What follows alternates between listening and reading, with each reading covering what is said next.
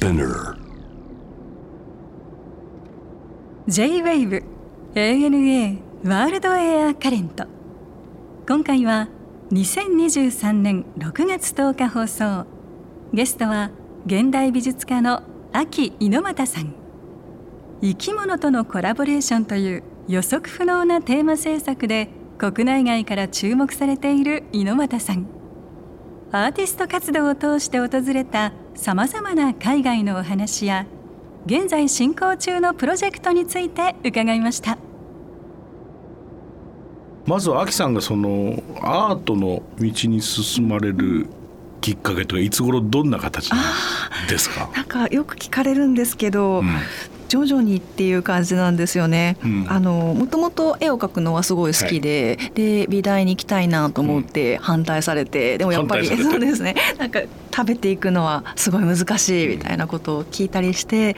でもうやっぱりやりたいなっていうふうに思って、はい。まあ美大で現代アートの勉強をしていて、でそこからちょっとずつ発表するようになって。でほアーティストとしてやっていけるかどうかはもちろんわからないなと思いながらこうちょっとずつちょっとずつってうん感じです、なるほどあの代表的なのに、あのヤドカリのやつあるじゃないですか。そうですね。うんうん。あれっていつ？はい、ああれは大学院を出て、であのその後になんか芸大の枠で、うん。あのノーマンズランド展っていうフランス大使館の展覧会に出してもらえた時があったんですよ。うん。でその時がきっかけで、なんかフランス大使館がリノベーションされるというか建て壊しになるので最後にあのドーンってアートイベントやろうみたいな時だったんですけど。うんその時にあのフランス大使館がフランス領だって話をされて、はい。すごいなんかびっくりしてあ国境を越えているのかなっていうか、そのうん国っていうのがもっと私が思ってたものと違うのかなというか、変わりうるというかそういうことを感じるようになって。うん。であのフランスと日本の宿を作って宿借りに行ったり来たりしてもらうっていう作品ができたって感じ。です。はいあのすごく分かりやすいメッセージ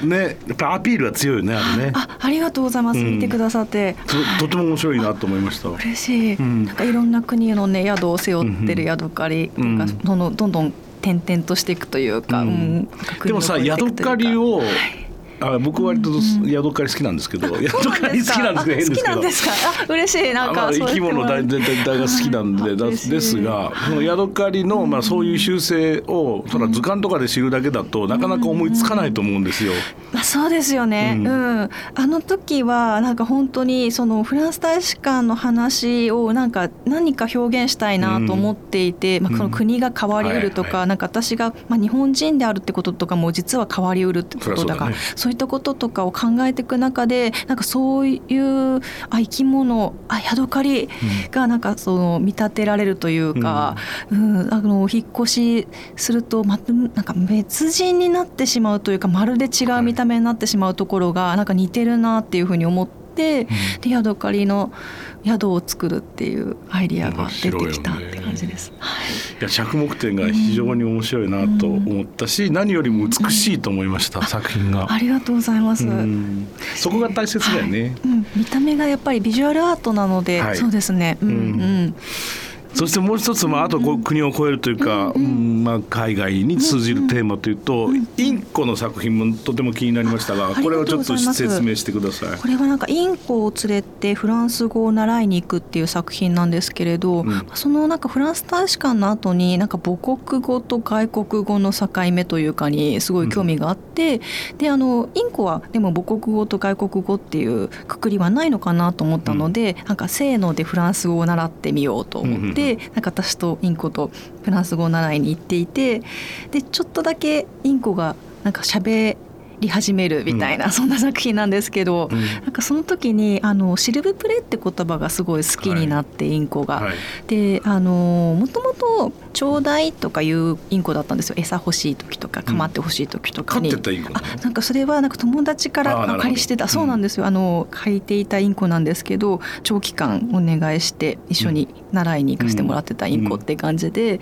そしたらなんかわさびっちょって名前なんですけど、わさびっちょをシルブプレっていうようになっていて、でそれがなんかだんだん略されてわさびブプレって言葉になったっていう、うんうんうん彼のまあ言葉を作ってしまったというか、うん、なんか母国語と外国語の境目をある意味こう混ぜていったみたいな感じがすごい衝撃的で、うん。うん、なんか私は結構フランス語日本語とか外国語母国語って思ってたんですけど、うん、なんかもっとその人その人の言葉があるのかなみたいなことに気づかされたというか。なるほど、そうだよね。まあ日本語だっていろんな外国が入り混じってそして省略されどんどんどんどん進化していってるっていう側面考えるとまあそうだけど習いに行くっていうこと自体がねそうだよね。あの言語をさランゲージのレッスンって本当に何かものすごく深い意味があるじゃん。だって、外国語を教えるためにはさ母国語でコミュニケーションを取りつつ、これ「ありがとう」っていうのは「Thank you」って言うんですよって言ってる日本語じゃん。それがでも本当になんかよく言う話だけど英語を習いたかったら一切日本語がない英語の先生とコミュニケーションを取りながらやると早いって言うじゃん。そうそうなんですよ、で確かにそうなんだよね、だからそれを説明しし始めてそれは、えっと、ななんていう意味なんですかって聞いてる日本語の方がパーセンテージが多かったりするからね。で結局どっちが早かったですか、うん、私もすごいちょっと私が言語の習得能力がなくてあのなんか最後まで OK が出ないんですよね。なんか「うー」っていう音とかが出せないんですよね、うん、なんか「カルルル」ってこうライオンが言う時みたいに言ってみてみたいに言われるんですけど。あだよね。ですね。ねなんかあの作家としての、うん、そうどうアーティストどうしてなったのみたいな話出たと思うんですけどなんか結構やっぱり初めなかなか鳴かず飛ばずの時期がすごい長くて、うん、やっぱり難しいなと思ってたんですけどそのニューヨークになんか助成金あの、アジアンカルチャーカウンシルってところから助成金をいただいてなんか滞在させてもらってたんですけど、はい、なんかそれがすごいあの一つの転機になったというか、うん、こんなアートがあるんだって率直に思ったし。あといろんなキュレーターさんとかにあのプレゼンさせてもらえたりして、うん、なんかそこがきっかけで展覧会が決まったりしていてでなんかアーティストとしての活動がなんか、うん、できていくようになったかなっていうそういう意味ではやっぱりニューヨークはすごい思い出が。うん東京とかまあ行ってみる日本との違いってのありました、やっぱり。そうですね。やっぱりあのアートシーンが多様なんですよね、うん、とにかく、うん、あと量がとっても多いっていう。そうなんですよ、まあ、世界中からアピールしたやつが集まってるっていうことも多いだろうね、そうなんですよね、ね、だからなんかその、まあ、流行り廃りももちろんあるんですけど、はい、それ以上になんかバリエーションがこんなにあるんだみたいなことが分かったっていうかうん、あこういうプレイヤーがいるんだなとかこういう国のアーティストこういうことするんだなとか、あの今までのその歴史的にこういうジャンルがあったんだなとかそういうのがなんか一望できるというか。なるほど。うん、秋さんの中ではどのあたりからがこう、うんいわゆるこう現代アートとしてのくくりになってるわけ、うん、いやあのー、なんていうかアート史としてどうかっていうのを一旦置いておくと、結構私はアースワークとかにすごいあの興味を持っていてオラファー・エリアソンとかすごい学生の時に好きで、まあ、自然現象をこう、はい、あの扱った作品とかが面白いなっていうふうに思っていたんですけど、うん、やっぱりまあ、ランドアートとかそういうこう地球をこうでも私たちが変えていくってことじゃなくてなんかそこから私たちが変わるみたいなことがやりたいなと思ってたので、そこら辺がすごいうん。なんか課題だったなっていうふうに思います、ね、でも非常に現代的っていうか21世紀的な、そうですね。うんうんうんうん。そしてそのまあ有名な、えー、モマニューヨーク近代美術館の展覧会に作品展示されることになります。あそうですね。なんか最初にそのニューヨークの滞在きっかけで人に紹介していただいてそのキュレーターさんとまあなんかコンタクトを取って、うん、でその時はなんかやっぱキュレーターさんものすごい忙しいので見せられなくてで一旦日本に帰ってきてた時になんかたまたまいらしてくださって。うん、でそこでプレゼンしてで、えーと、ミラノトリエンナーレにそのキュレーターさんがキュレーションする展覧会をやるってことでそれに出させてもらうのが決まって。でそこが評判が良かったのでもまで凱旋展みたいな形で,、はい、でコレクションに決まったって感じですね。うんうんこの作品が、まあ、いわゆるアンモナイト、あそうですそうです。あのタコとアンモナイトを出会わせるっていう作品で、うん。なんか時空を歪めるというかその、まあ、実際にはね絶滅したアンモナイトとタコは会えないんですけどでもなんかその2つの種類を出会わせるというか,、うん。なんか同じなんですよこう祖先が。そうですね。まあイカタコの仲間ですよね、そう。なのでそれをこう、まあ、3D プリンターとか CT スキャンとかそういうテクノロジーを使って、なんかちょっとこう歪めてしまうというかなんか、そうですねん合わせてしまうみたいな作品を、はい作りました。いイカの方がアンモナイト近いじゃないですか、ああ一貫も近いですけど ただなんかあのイカ使いにくいやりにどちらかというとタコに似てる似てるよね。まあねうん。ビジュアルはね。うんうん。でもあそうだよね。アンモナイトオウムガイでしょ。それにまあでもまだ近いものは残ってるじゃないですかあれに、うん。でも貝の中にいたやつが貝を捨てて、んうん。でイカになってるわけでしょ？だってコウイカのあの中にね中のあれはもともと貝殻の部分を中に入れたわけだからね、うんうんでその進化をもっぺん戻すと、あそうですね。ちょっと先祖返りするみたいなイメージでもあってっていう、うんうん、面白いね。であ見せてもらったけどあれこれも綺麗だよね、あありがとうございます。見てもらえて。うんうん。でタコとしてはあれは自分の住処だと思って住んでるんですか？ごい気に入っていて結構あの私があの水槽をね洗ったりとか、まあ、撮影したいのもあって、こうちょっと殻洗おうかなと思って、と取ろうとするともう塩を吹きかけてくるんですようん私に。ううん。んやめろと、うん。抵抗してくるというか、うん、あもうこれは私のだと絶対離さないみたいな。うんあれは浮遊するんですか？固定してるんですか、はい、ああれはあのなんか持って運べます。あのなのでタコはあの自分で持って運ぶことができて、そうそう。あそうか自分でこういろんなとこ持っていけるんだあいつらは。ですよ。うん。まあすごい力だからな、うん。あ吸盤が強いので結構ねもう意地でも離さないみたいになると取れないですね。取れないですね、いやいやタコは本当に強いですもんね。あれはもうやっぱりそのヤドカリとかと同じようなこうコンセプトだとは思うん。ですけれども、やっぱりずっと考えてらっしゃることですか、そうですね、うん、ずっと考えてますしなんかその時はなんていうかあの、まあ、アンモンナイトの化石からこう復元して、まあ、その先祖返りさせるというかうん。ずっとタコにそのアンモナイトの殻をあげてみたいなって思ったっていう感じで、うん、飼ってたっていう感じですね。うーん。ロンドンってのはいつ行かれたの？ロンドンは3月に行ってましたね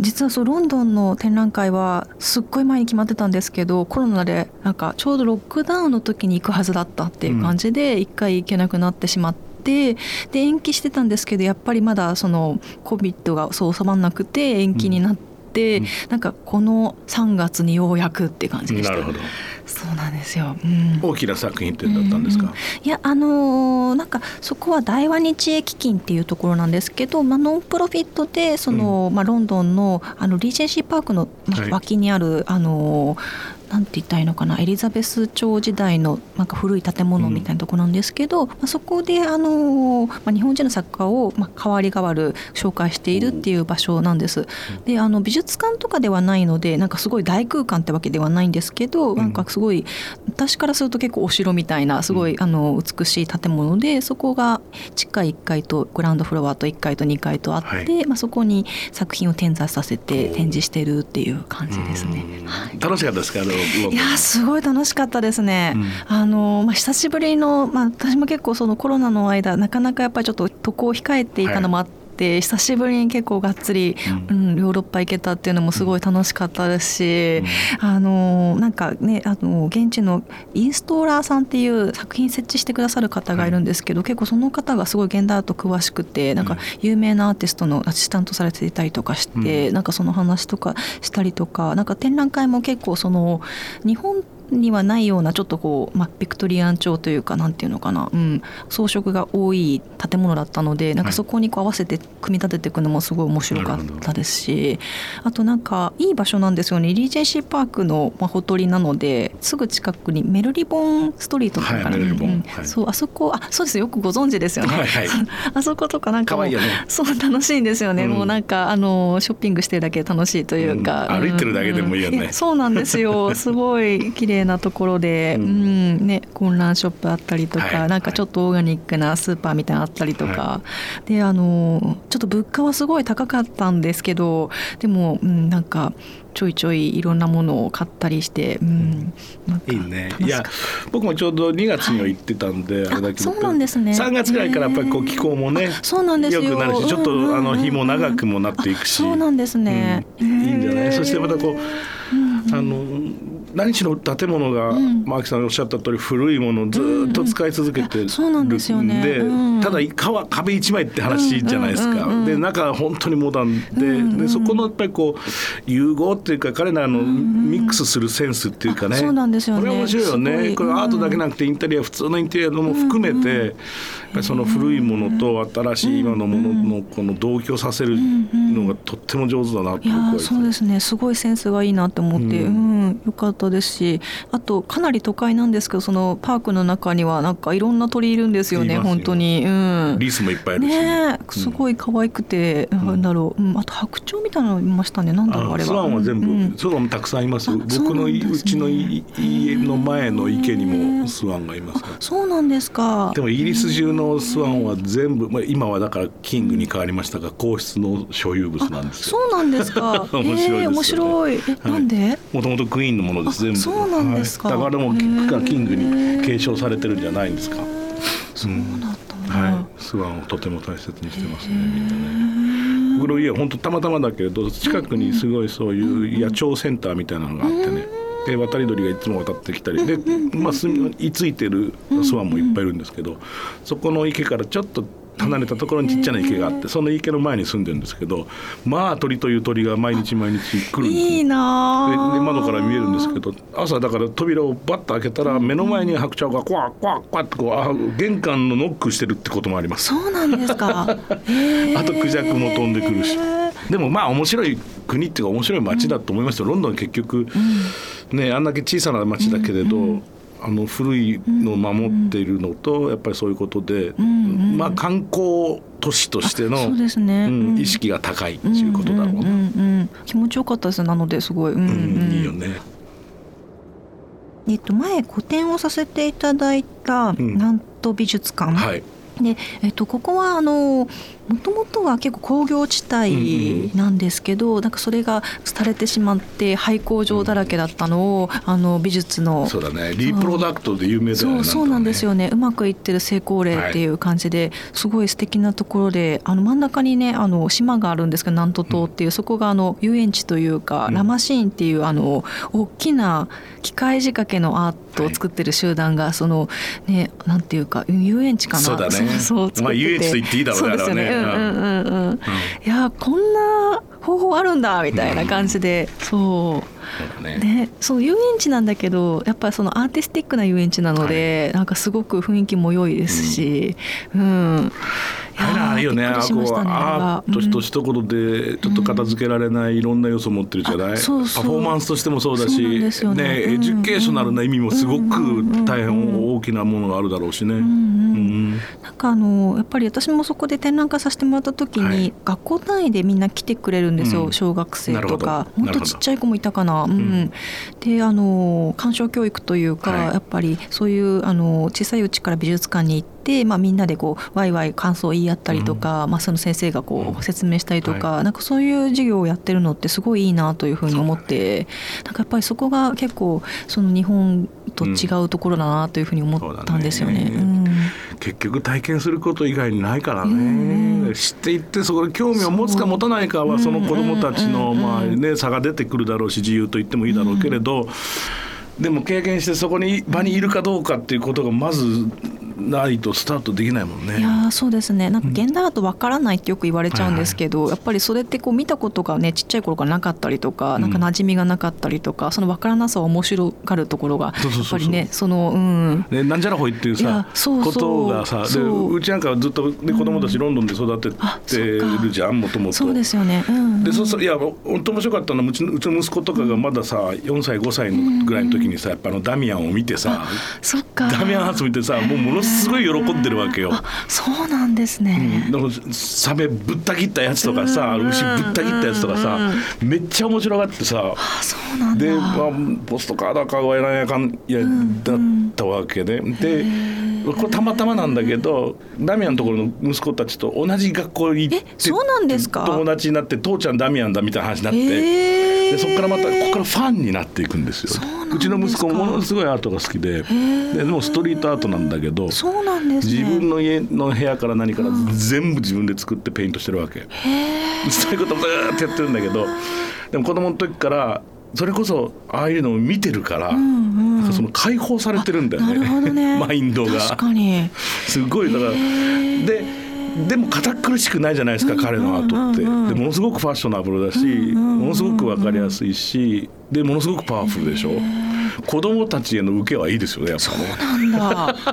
えっていうかダミアン・ハーストとパパ友というのがびっくりですね。すすごい。そうなんですけどねまあでもすごくよくわかるよね彼らのそのさなんかこうメッセージっていうのはね、なんかでそれがさっき言ったみたいにその子供たちにダイレクトに伝わるようなものってあればいいなって思うよね。そう思いますね。ねうん。でもアクさんの作品とかもその,、はい。その要素そうですね。結構楽しんでなんかこうね。かぶりつきで見てくれてる子とか、見てうんでうん。分かりやすくていい、あの流木みたいなやつビーバーのやつだったら、ね。あれとかいいな。ありがとうございます。なんかビーバーがかじった木を集めていてそう、うん。それがでこうそれと人間が作ったもの、ね似せて作ったもの、それとこう何？もうちょっとマシンが作ったもの。そうなんですよ。さてどう違うでしょうそう。ちょっとずつずらしてるっていう最高だぜあ嬉しい。あのこの前まで森美術館でそうそう。うん。最高だと思う。ありがとうございます。なんかこうねハッピーにさせてくれるよね。考えさせてもくれるし、ハッピーにさせてくれるし。なんかねいい形だしなんかこう、うん、ちょっと解放される感じがしますね見てると、そう、ん、それのいいよね、うん、さて今進行中のプロジェクトあるいは今後のご予定ということで、はい、うん。えっと、最近はなんか全然ちょっと違う作品に取り組んでいてなんかグラスの中にあの、うん。透明な水を入れてでそこにあの 3D プリンター私が改造してるんですけどそれでこう点々点々って白いミルクの液体をプリントしていくとこう雲模様というか空模様というかができるんですけどなんかそれをあの、まあ、昨日の空をそのグラスの中に再現して飲んでもらうっていう作品を作ってあーなます。るほ。ど。なんか昨日の空を思い出すって作品なんですけど本当空をこうすくって飲むみたいなイメージで、うん。そのグラスの中に再現していて、まあうん、主に雲がこう再現されててで、うん。まあ、飲むとなくなっちゃうんですけど、ううん。んそういうエヘメラルな作品を最近、はい、取り組んでます。えーっと台北で6月の9日から8月の13日まで、あそうですね。これがオンエアされる時は台北に行っている予定で、うん。そして8月の25日から、えー9月の16日までの間が東京神宮前の